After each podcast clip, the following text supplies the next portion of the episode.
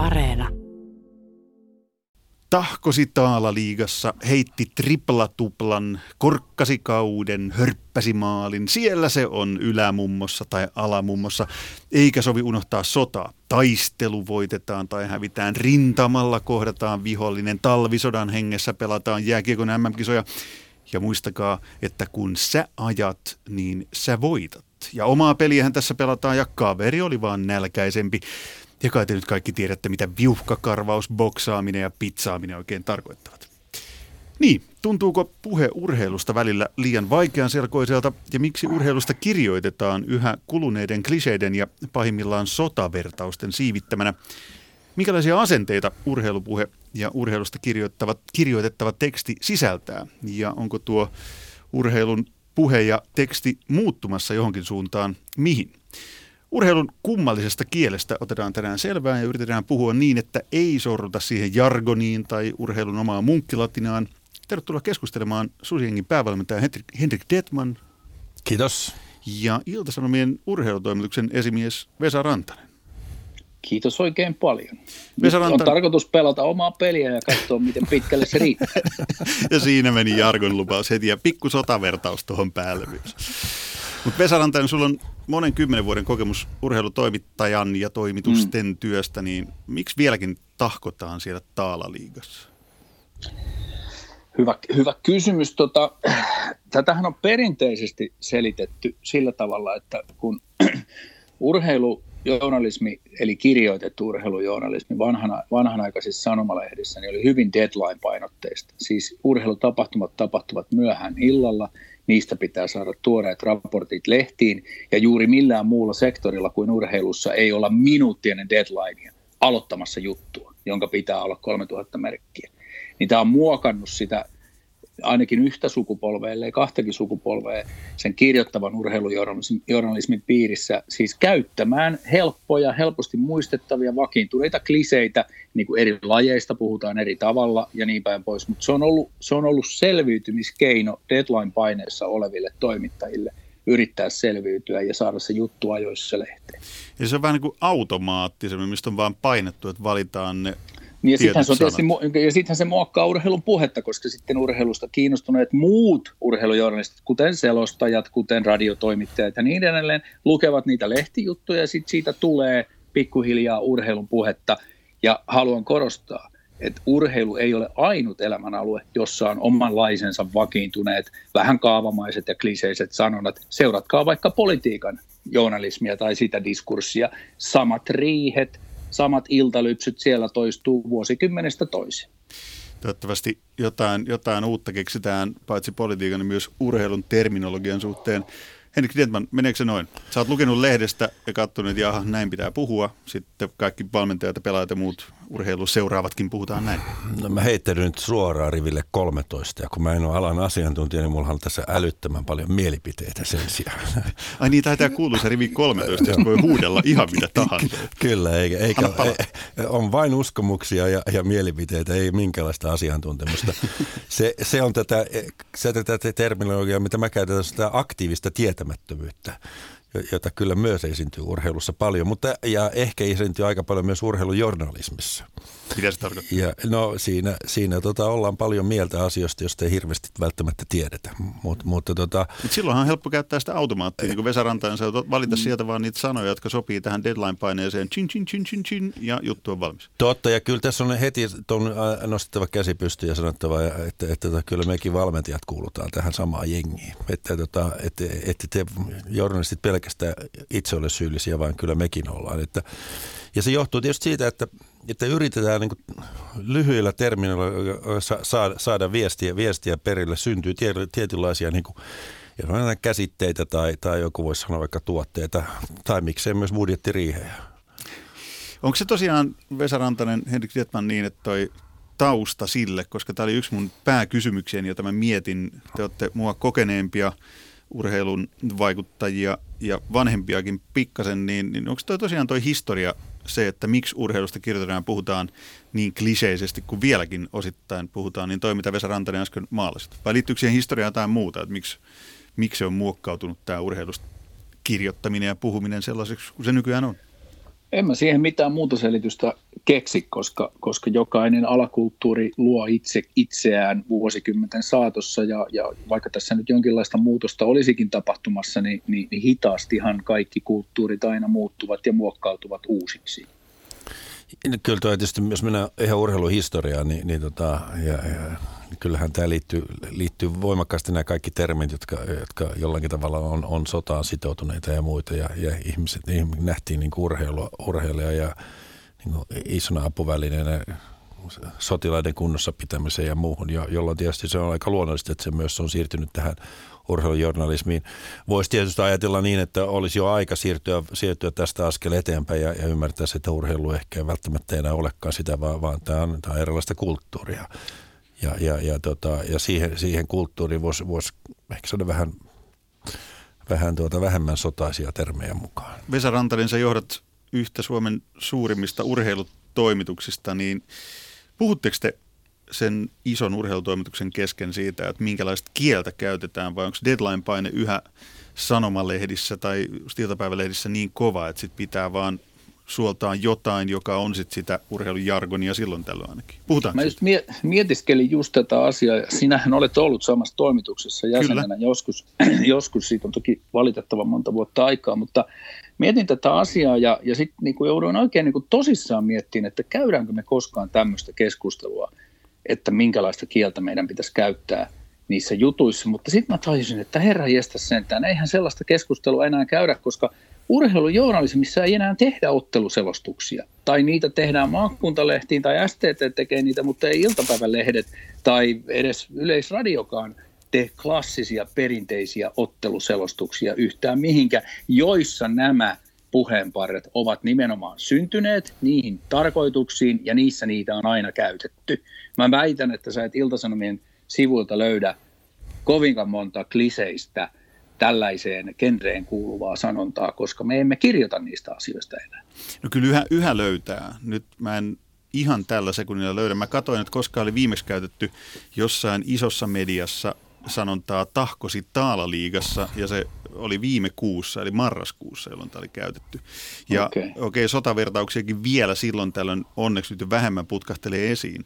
Mutta tuo on mielenkiintoista. Et pitäisikö siitä keskust... kuitenkin, uskallan kuitenkin väittää, että nimenomaan näiden kliseisten sanontojen käyttö on liittynyt nimenomaan siihen perinteiseen urheilujournalismin ydintuotteeseen, eli ottelu- tai tapahtumaselostukseen.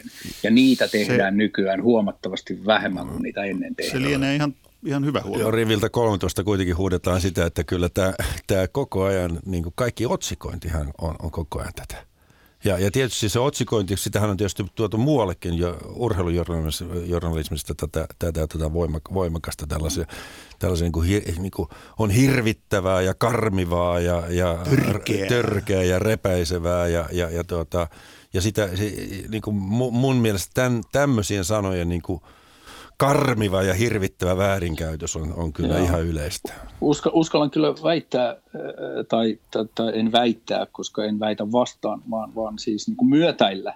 Ja, ja, ja sen voin ihan rehellisesti myöntää, että eihän missään muussa niin kuin journalismin genressä kuin urheilussa käytetä niin paljon adjektiiveja kuin urheilussa. Miksi pitää olla siis, niin? Eikö se urheilu itsessään riitä? Että täytyykö se aina värittää? Mä oon miettinyt itsekin tätä omassa työssäni. Onhan sitä, onhan sitä nyt vähän kuvailtava, että joku teki maalin tai joku teki hienon maalin tai ruman maalin tai räkämaalin tai säkämaalin. Ja eihän se, eihän se maalin tekeminen sinänsä vielä kerro yhtään mitään, vaan kyllähän siinä, ja, ja urheilussa kun on tietysti sallittukin alu, alkaenkin vähän erilaiset, ehkä jopa vähän löysemmät tai väljemmät niin kuin tavallaan täsmällisyyden määritelmät ylipäätään sille kielelle tai, tai, tai, tai sille, sille sanomalle. Siihen on sisältynyt aina enemmän se kuvailun mahdollisuus, koska se on ollut tärkeää näissä ottelutapahtumakertomuksissa, niin sen takia sinne on varmaan per, tullut paljon enemmän käyttöön adjektiiveja kuin muuhun journalismiin. Mä väitän, että... Tämä... Olisiko kulttuurissa yhtä paljon? Niin, Ehkä. mä väitän, Olisiko että tämä on siis uutisaiheessa ainakin on iso ongelma kautta linjan paitsi urheiluun liittyen, niin myös muuhunkin,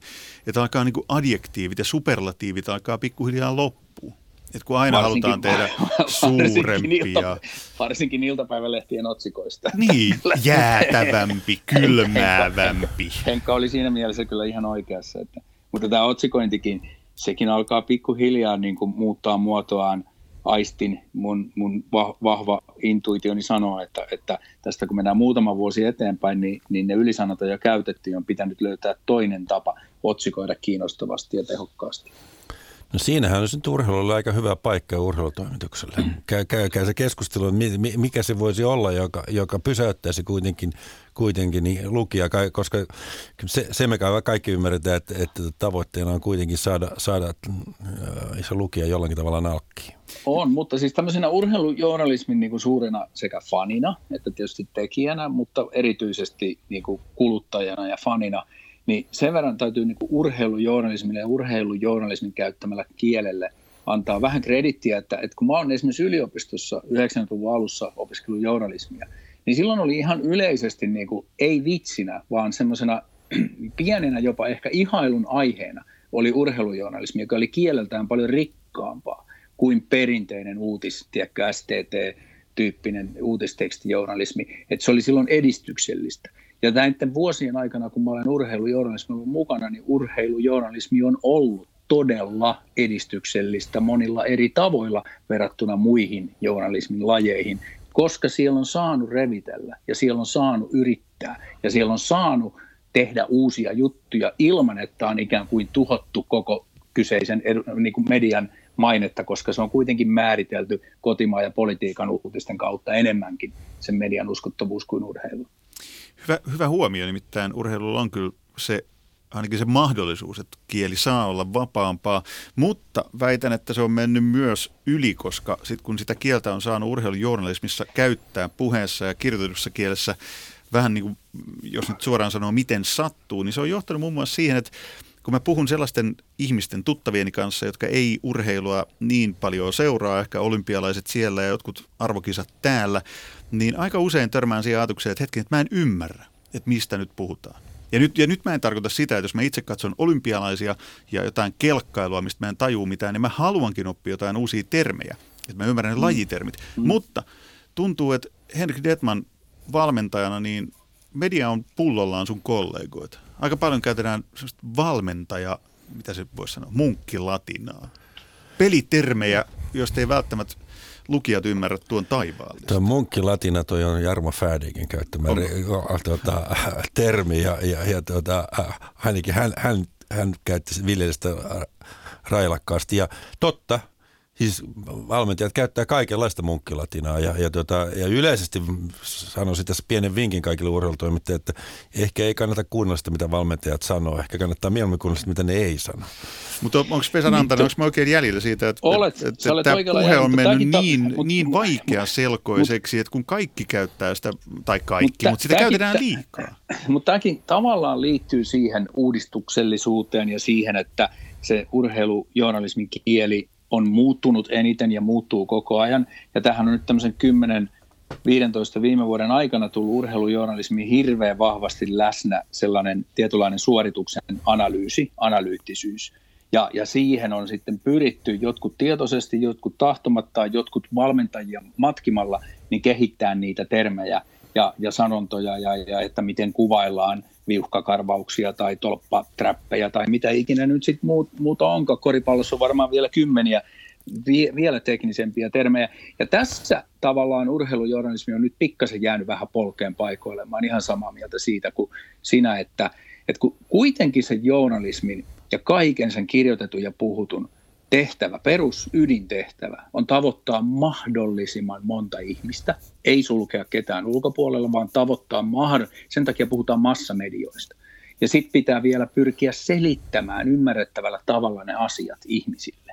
Niin tässä on, ei ole kehitystä tapahtunut. Se oli ihan fine, että urheilujournalismiin tuli tietyt taktiset termit ja tämmöiset, koska se on täsmällisempää se puhe silloin. Ja päästiin ehkä vähän niistä aivan tyhjistä kliseisistä lausehduksista ja sanonnoista eroon, mutta se ei saa jäädä siihen vaan nyt ne termit pitää avata. Ne pitää selittää auki ja se, vastaa, se vaatii taas uuden, paljon terävämmän, paljon paremman, paljon fiksumman askeleen eteenpäin kuin mikä edellinen askel oli ei saa jäädä nyt siihen, että kaiken maailman studioissa höpistään jotain tosi, tosi monimutkaista, mukamas vähän niin kuin snobeillaan sillä, että urheilutoimittajat haluaa niin kuin vähän puhua niin kuin valmentajat tai kirjoittaa niin kuin valmentajat. tehdä itsestään niin kuin mun vähän fiksumpia sillä tavalla, mutta sähän silloin osoitas vaan tyhmyytes, kun sä et osaa kirjoittaa asiaa auki niin, että maksimaalinen kansanjoukko sen ymmärtää. Tämä on, tämä on journalismin tehtävä ollut aina ja se on sitä tulevaisuudessakin. Ja nyt urheilujournalismi on jäänyt vähän polkeen paikoilleen tässä asiassa. Sitten on pakko kysyä riviltä 13 taas, että eikö, eikö urheilujournalismi, niin kuin kaiken journalismin tehtävä on kertoa faktoja? On, on, mutta siis sehän ei ole niin, että sä kerrot faktoja jollain helkutin monimutkaisilla tavoilla, vaan kerrot faktoja mahdollisimman yksinkertaisesti ja ymmärrettävästi, että mahdollisimman moni ihminen pääsee niihin faktoihin kiinni. Eihän voi olla semmoista urheilujournalismin semmoista alalajia, joka sulkee niin sanotusti kouluttamattomat ja sivistymättömät ulkopuolelle ja keskittyy pikkusormi pystyssä niin kuin snobeileen keskein, keskenään jollain termeillä ja ettei edes kutsu luokseen niitä mahdollisesti uusia koulutettavia tai sivistettäviä ihmisiä. No tätä mä itse asiassa juuri, juuri yritin tällä haastaa, että, että, jos tuota, että faktojen kertominen tarkoittaa sitä, että, että se on yleisesti ymmärrettävää. Kyllä. Tämä oli, tämä oli se, nimenomaan, se, nimenomaan se pointti, mitä, mitä se, haetaan nyt sillä, että mihin suuntaan voisi, journalismin se, pitäisi kehittyä. Mutta sehän voisi myös mennä niin, että toistetaan ja toistetaan ja toistetaan niitä tiettyjä termejä niin, että ne kaikki ihmiset ymmärtävät. Sehän voisi olla niinku ihan huikea, käsittämätön urheilukansan mittari, että miljoona suomalaista esimerkiksi ymmärtäisi tismalleen kaiken, mitä Pasi Rautiana puhuu jalkapallostudiossa tai joku korisasiantuntija koristudiossa, koska silloinhan se kertoisi, että me olemme urheilukansa. Mutta mä en usko, että se on se tie, joka, joka toteutuu. Kyllä mä mieluummin sitten ottaisin tähän jonkun stadislangin puhuja siihen. Niin, ne opettaisi koko Suomi stadislangia. No se, se, on tietysti, se on tietysti yksi, mutta, mutta tota noin, sitähän eivät saa puhua kuin syntyperäiset stadilaiset, joita on häviävän pieni porukka. Täällä on ainakin studiossa yksi on hesalainen, vaan juna, junan tuoma. Ju, juuri näin. Mut hei. Mutta siis tämä sama, tämä sama liittyy niin kuin siis politiikan, kulttuurin, kaikkeen muuhun journalismiin. En, en mä näe niiden – niin voimakkaasti pyörivän, mahdollisimman vaikean terminologian ympärillä, vaan mieluumminkin pyrkivän niitä avaamaan mahdollisimman ymmärrettävään muotoon. Et kun luet esimerkiksi Helsingin Sanomien kulttuurisivuja, niin et sä siellä törmää lauseisiin, joissa ei ole järjen hivetä tai joita ei voi ymmärtää. Kyllä mä silloin Mutta törmään, kun, sä... kun mä luen klassisen musiikin kritiikkiä ja sitten kerrotaan, no se miten, miten niin kuin kapellimestari loihti taivaasta jotain ja sitten kuulijat saivat uida sointikylvyssä. Niin kyllä sellainen pieni oksennuksen maku tulee suuhun siitä, että mä en tajua mitään tai vaikka mä tajuaisin, niin mä en halua tajuta mitään. Mutta aika usein urheilusivulla törmäät lauseisiin, analyyseihin, johonkin semmoiseen, kun joku, joku reppana pikkupoika yrittää nyt leikkiä Henkka Detmania ja yrittää kirjoittaa Susijängin pelistä jotain oikein älykästä ja fiksua. Se on huonoa journalismia. Se on totta. Se, se ei on... aukea lukijalle, se ei aukea kirjoittajalle, eikä se vie sen lajin tunnettavuutta, syväymmärrystä pätkääkään eteen. Se on totta. Tästä tulee mieleen erään muusikkoystäväni toteamus, kun hän luki yhden tämmöisen musiikkikritiikin ja sen jälkeen vaan puuskahti ja totesi aika lakonisesti, että no niin siinä kriitikko yrittää sivettikissan kynsillään tarttua johonkin, josta ei, ei saa minkäänlaista otetta. Mm. Mutta hei, nyt niin. otetaan tähän keskusteluun ihan toinen näkökulma, on nimittäin kirjailija Minna Lindgrenin Pakinan vuoro. Kun media käsittelee maanviljelyä, oopperaa tai urheilua, syntyy asenteellista journalismia. Jokaisen aihe- ja sanavalinnan takaa paistaa yhteinen suhtautuminen yhteiseen asiaan, eikä kukaan tule ajatelleeksi, että tuo asenne voisi olla kiero, väärä tai kyseenalainen. Tiedättehän, suomalainen lihatuotanto on maailman ympäristöystävällisintä ja eettisintä, ooppera on hienoa ja vaikeaa ja siksi kallista – Urheilussa asenne on maskuliininen, konservatiivinen, isänmaallinen ja sankareita ylläpitävä. Urheilija on pyhä eläin. Hän ei tee muuta kuin treenaa ja voittaa. Jos urheilija erehtyy kaidalta tieltä ja esimerkiksi lukee kirjan, syntyy kohuotsikko. Lukeva jääkiekkoilija kuin lentävä hevonen, ihme! Skandaalijournalismiksi nousevat myös urheilijat, jotka opiskelevat oikein korkeakoulussa, sekä urheilijat, joilla on harrastus, tai mielipide. Urheilijat ovat kielen trendikäyttäjiä ja siksi heitä on kuunneltava tarkkaan. Muistatteko, kuka toi suomen kieleen germaanisten kielten sinä-passiivin? Aivan oikein, Mika Häkkinen. Hän se ensimmäiseksi puhui itsestään muodossa sä, kun sä ajat ja kun sä voitat. Edelleen urheilijat puhuvat itsestään passiivissa, mutta nyt on tullut muotiin käyttää yksikön kolmatta persoonaa – Kun treenaa enemmän, tulee menestystä. Kaikki muutkin passiivit ovat suosittuja, koska minä on häivytettävä. Tehdään tulosta ja pannaan tavoite sinne kesän kisoihin. Itsellä on hyvä mieli, kun on tehty paljon töitä tän eteen. Pyhä eläin ei korosta itseään. Hän on osa suurempaa koneistoa, eikä hänellä ole sellaista kuin minä ja mun persona ja mun mielipiteet. Asenteellinen urheilukirjoittaminen käyttää niin sanotusti värikästä kieltä ylämummoineen ja rökäletappioineen. Se on miehekästä ja vähän niin kuin rentoa. Ja se ylläpitää mielikuvaa puhtaasta, epäpoliittisesta ja ihanteellisesta heterourheilusta. Tarkoin varjeltuja salaisuuksia on joka komerossa, sellaisia kuin Teemu Selänne, joka erähtyi pari kertaa kirjoittamaan itse twiittinsä, kunnes tehtävään palkattiin ammattilainen, toisin sanoen sellainen urheilukielen käyttäjä, joka ylläpitää kiiltokuvaa puhtaasta, epäpoliittisesta ja ihanteellisesta urheilijasankarista. Näin pakinoi kirjailija Minna Lindgren, Henrik Detman, Vesa Rantanen. Minkälaisia ajatuksia heräsi Henrik Detman? No varmaan sellainen ajatus, että tulevaisuudessa ei tarvitse enää mennä pressitilaisuuksiin. Että, että, että, lähetään sinne jonkun, jonkun puhumaan twiittiin. Apuvalmentaja terveisiä. Joo, joo, kyllä.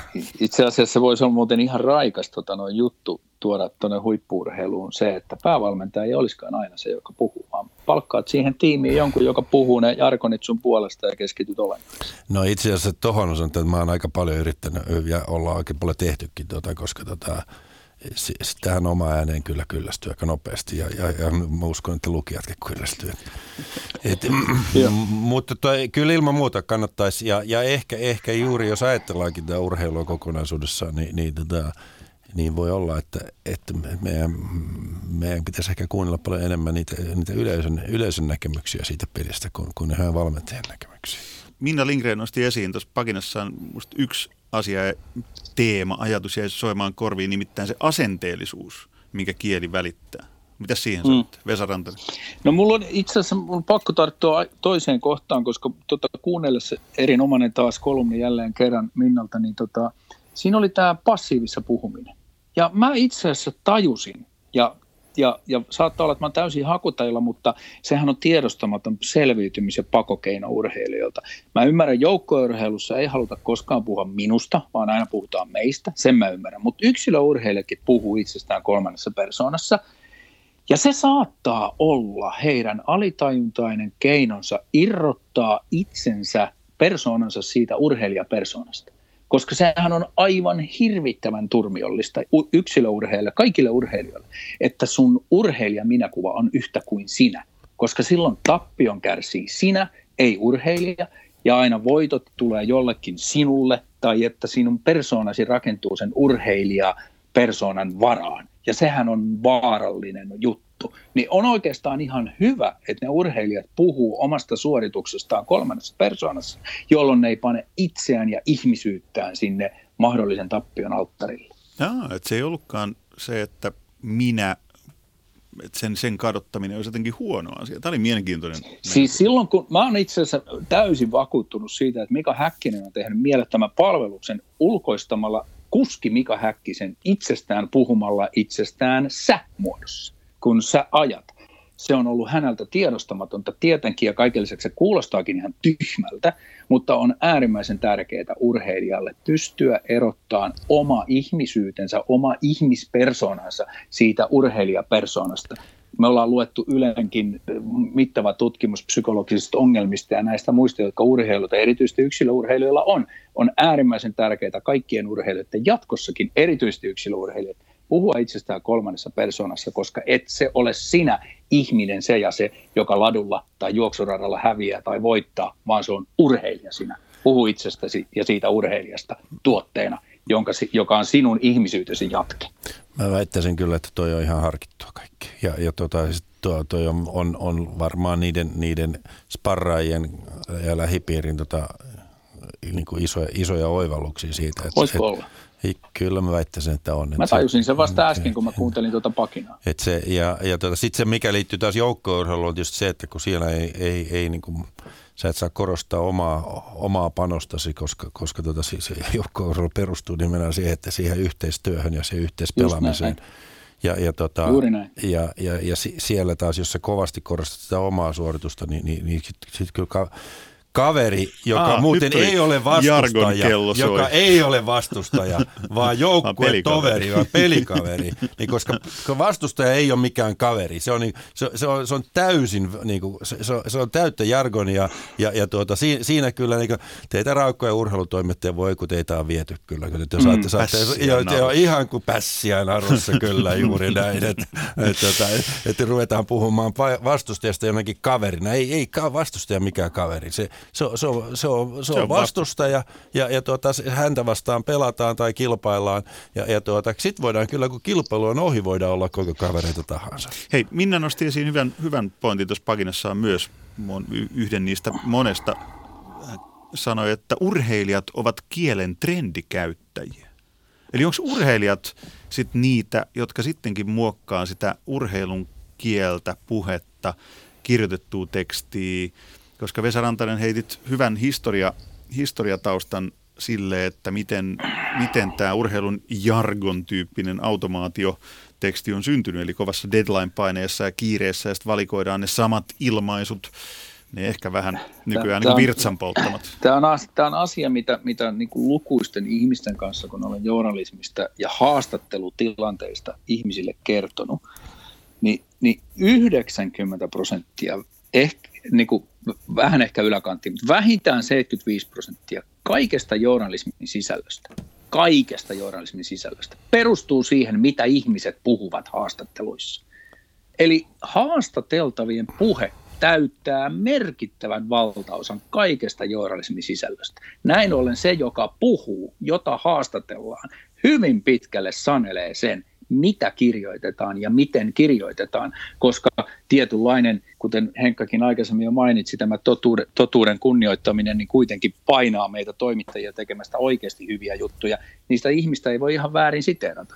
Häntä pitää siteerata suunnilleen niin kuin hän on sanonut. Näin ollen se, joka sanoo, määrittelee sen, mistä kirjoitetaan.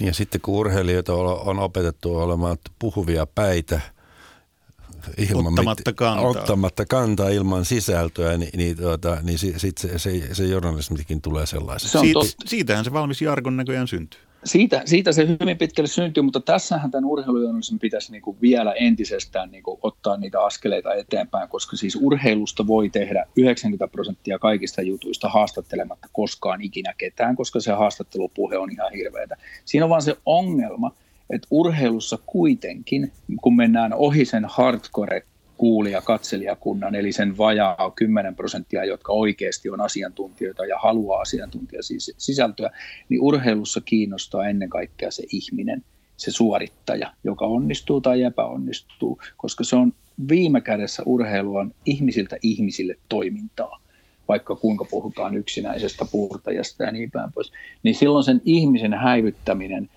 sieltä suorituksen takaa olisi hirvittävä karhunpalvelus urheilujournalismille ja urheilulle, joten en suosittele kuitenkaan, vaikka urheilijoiden puhe on täyttä jarkonia ja 90 prosenttisesti valmentajien puhe täyttä paskaa, niin en suosittele kuitenkaan olemaan siteeraamatta heitä ja käyttämättä heitä jutuissa. No nyt me saatiin vihdoinkin syylliset selviä siitä, minkä takia kaikki kirjoittaminen on pelkkää paskaa.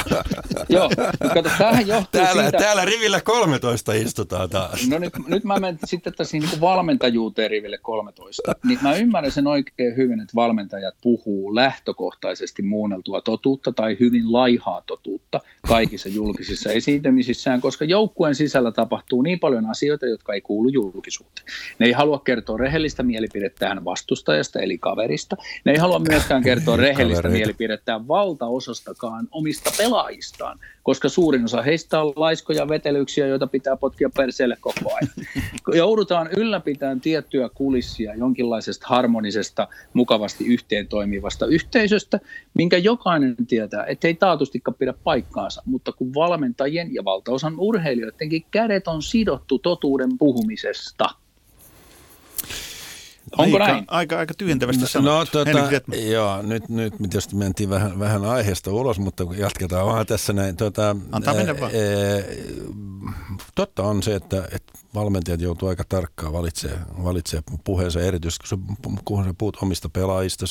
Jo, Mhm. mm-hmm. tuota, mä ainakin itse näen näin, että valmentajan tärkein tehtävä on suojella omia pelaajia. Yle, Mhm. Ylipäätänsäkin missä, missä organisaatiossa tahansa, niin, niin tuota, niin, niin ne, jotka siinä organisaatiossa on vastuussa, niin niiden tärkein tehtävä on suojella muita, muita siinä organisaatiossa ja, ja luoda heille jonkinlaista, jonkinlaista tähän työrauhaa.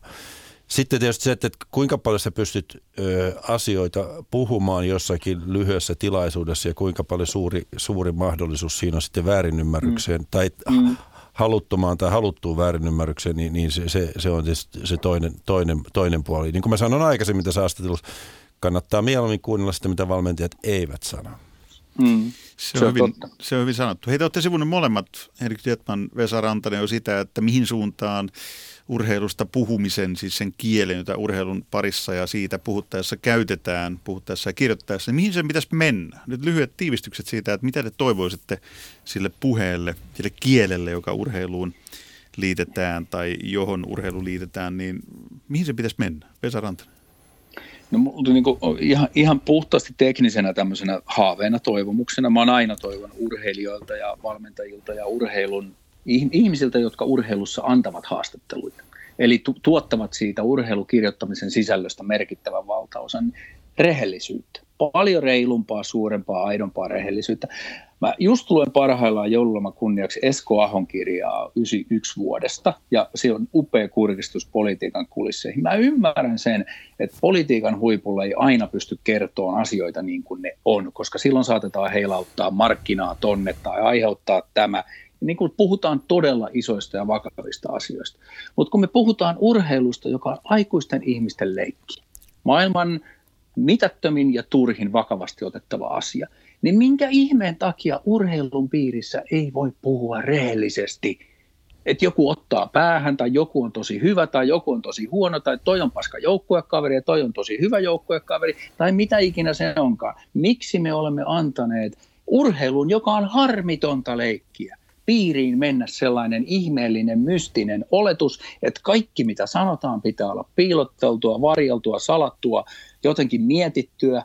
Ei se, ei se kuulu siihen, koska se suorituskaan ei ta, saa olla sellainen, eikä sen kuulu olla sellainen. Et tätä mä toivoisin, tämä on se yksi toivomus. Eli rehellisyyttä. Mitä Henrik Dietman Siis toivoo? armotonta rehellisyyttä, siis ku- kursailematonta, kaunistelematonta rehellisyyttä. Henrik Dietman. No rehellisyys on tietysti hieno asia ja sitä, sitä kannattaa ilman muuta viljellä. Kysymys on siitä, millä tavalla puhuu. Ja, mm. ja, ja, tuota, ja siinä esimerkiksi meillä on kyllä Suomessa iso, iso me, meillä on varaa oppia. Jos vertaa vaikka niin kuin, e, jenkkiläiseen tota, urheilukulttuuriin ja, ja, ja siellä millä tavalla asioista puhutaan, niin, niin tota, okei, me, meidän näkökulmasta ehkä ei puhuta hirveän rehellisesti aina, mutta, mutta siellä osataan puhua kuitenkin. Sanotaan näin, että osaa olla, osaa olla kriittinen ja samalla hymyillä, niin, niin si- siinä varmaan ollaan aika pitkällä siinä, minkälaista, minkälaista puhetta ehkä tässä kaipa, kaipaisi olevan. Kyllä mä oon samaa mieltä, että voitaisiin puhua paljon enemmän asioista sellaisina kuin ne on, ja, ja tuota, pitää muistaa ne vain asioita, ja, ja niin kauan kun ei mennä ihmisiä ja henkilöyksyksiin, niin, niin, tota, niin, niin eihän se ole mikään ongelma. Mä toivoisin, että päästäisiin A. sotavertauksista lopullisesti. No se on totta. Ja B. Että päästäisiin siitä jargonista, koska jos lähdettiin mm. siitä, että yksi syy siihen kliseiseen jargoniin liittyi siihen, että oli kauhean kiire saada lehtijuttu valmiiksi, niin nykyään sitä ei ehkä ihan samalla tavalla ole. Tai jos on, niin et päästäisi nyt äkkiä näistä eroon. Se on mun harras Se toive. on, olen, olen ihan samaa mieltä ja voin omalta osaltani yrittää siihen vaikuttaa. Toinen Hyvä. asia, jos vielä on mahdollisuus jatkaa, että mihin suuntaan tämä on menossa, Kerro. mitä mä aistin ja, ja havaitsin niin kuin esimerkiksi puhtaasti noista verkkolukemista, että minkä tyyppisistä jutuista ihmiset on kiinnostuneita ja mitä nuoret sukupolvet lukee. Niin tässähän on käynnissä urheilujournalismin ihan mieletön murros. Et, et niin kuin se itse, kuten sanoin aikaisemminkin, varsinaisia otteluselostuksia hän ei enää edes tehdä. Ei Ja- kukaan kirjoita 3000 merkkiä siitä, että miten IFK aloitti ottelun tai miten se ja tämä tuli ja niin päin pois. Jotkut päivälehdet ehkä sitä vielä harrastaa. Me mennään yhä enemmän ihmisiin, persooniin, ihmisten tarinoihin, selviytymisiin, voittamisiin ja tämmöisiin. Ja sitten siihen tulee ulottuvuutena, kun me ruvetaan näkemään ne urheilijat, muuna kuin urheilua suorittavina koneina, eli ihmisinä, me aletaan kiinnostua niiden mielipiteistä, miten on mieltä maailmasta. Ei niinkään siitä omasta urheilusuorituksesta. Nuoren sukupolven, nuoren sukupolven frekvenssi tai kyvykkyys tai halukkuus kiinnostua asiasta 15 sekuntia pitemmiksi pätkiksi muokkaa tulevaisuudessa urheilua ihan helkutisti. Ja tämä on, kääntyy semmoiseen analogiaan, mikä yhtä tutkimusta juuri äsken luin ja nyt mukailen sen suomeksi, niin että jos ennen oltiin ihan helkuten kiinnostuneita siitä, että minkälaisen maalin Patrick Laine teki, niin nyt ollaan kiinnostuneita siitä, että mitä hän on jaamiaiseksi. Ja toivottavasti se myös muokkaa sitä, mistä me lähdettiin tänään liikkeelle, eli kieltä, jolla urheilusta puhutaan ja jota urheilusta kirjoitetaan. Tätä, kyllä siis se, toi tutkimus... Se, mä nopeasti sanoin, että sen urheilujournalismin kasvu ja se kasvava yleisö on jotain sellaista, joka haluaa lukea jostain muusta kuin siitä itse urheilusta, siitä ihmisestä ja hänen mielipiteistä. Joo, jos, jos tuo on nyt ö, tulevaisuuden trendi, niin kyllähän tässä on pelko siitä, että, että nämä, nämä voimasanat yhä ne vain lisääntyy, että joudutte keksiä kyllä uusia voimasanoja, nyt ei, ei, ei niin riitä edes nykyiset enää. Mutta tota, ää, itse mä ajattelisin näin, että, että, että mua ainakin kiinnostaisi tietää, mikä oli se tunne. Mm. Mikä se tunnemaailma on sitä siellä, mm. joka, joka siellä, siellä, siellä niin kuin elää. E, ja, ja tota, mm. koska, koska sehän on, on, on viime kädessä kuitenkin A, sen, sen suorituksen ää, niin kuin lopputuloksen kannalta täysin ratkaiseva. Ja, ja mm. tietysti mm. se, se, se on myös niin kuin, okei, se on vähän tämmöistä tirkistelyä, että, että mil, mil, mikä sun niinku fiilis, mikä, miltä se tuntuu, mutta tota, se, sehän on myös niinku viesti siitä, mitä ihan oikeasti siellä, siellä niinku tapahtuu. Ja sen pystyy, jos palataan taas tähän kieleen, joka meidän pääteema tänään on ollut, niin sen pystyy varmaan, tai sitä kautta ehkä voisi uudistaa sitä mm. urheilusta kirjoittamisen kieltä ja puhetta. Niin siis tulokulmat tarkastella sitä urheilua laajenee. Siis se spektri laajenee. Me ei tarkastella enää pelkästään sitä 60 minuuttia, minkä joku joukkue pelaa, tai 90 minuuttia tai 15 minuuttia, kun joku hiihtää, vaan me tarkastellaan sitä kaikkia ääretöntä ajanjaksoa sen suorituksen ympärillä paljon enemmän kuin itse suoritusta. No niin, toivottavasti siihen myös kieli alkaa pikkuhiljaa muokkautua ja sotavertaukset ja jargoni saa jäädä pikkuhiljaa urheilujournalisminkin historian lehdille. Kiitos polveilevästä värikkäästä keskustelusta Henrik Detman, Vesa Rantanen. Kiitos. Ja nyt Vesa Rantanen joutuu vielä vähäksi aikaa alistumaan siihen, että sä et saanut tänään valita musiikkia, koska Henrik Dietman ilmoitti, että hän haluaa valita tämän ohjelman viimeisen biisin. DJ Henkka, mikä se on biisi? No tämä biisi lähtee siitä, että mun, mun ystävät aina, aina tuota, soittaa tätä mulle, joka, joka tuota, ja mä sanoisin näin, että lähdetään kuuntelemaan sitä, niin saatte varmaan nopeasti kuulla, mikä se biisin nimi on.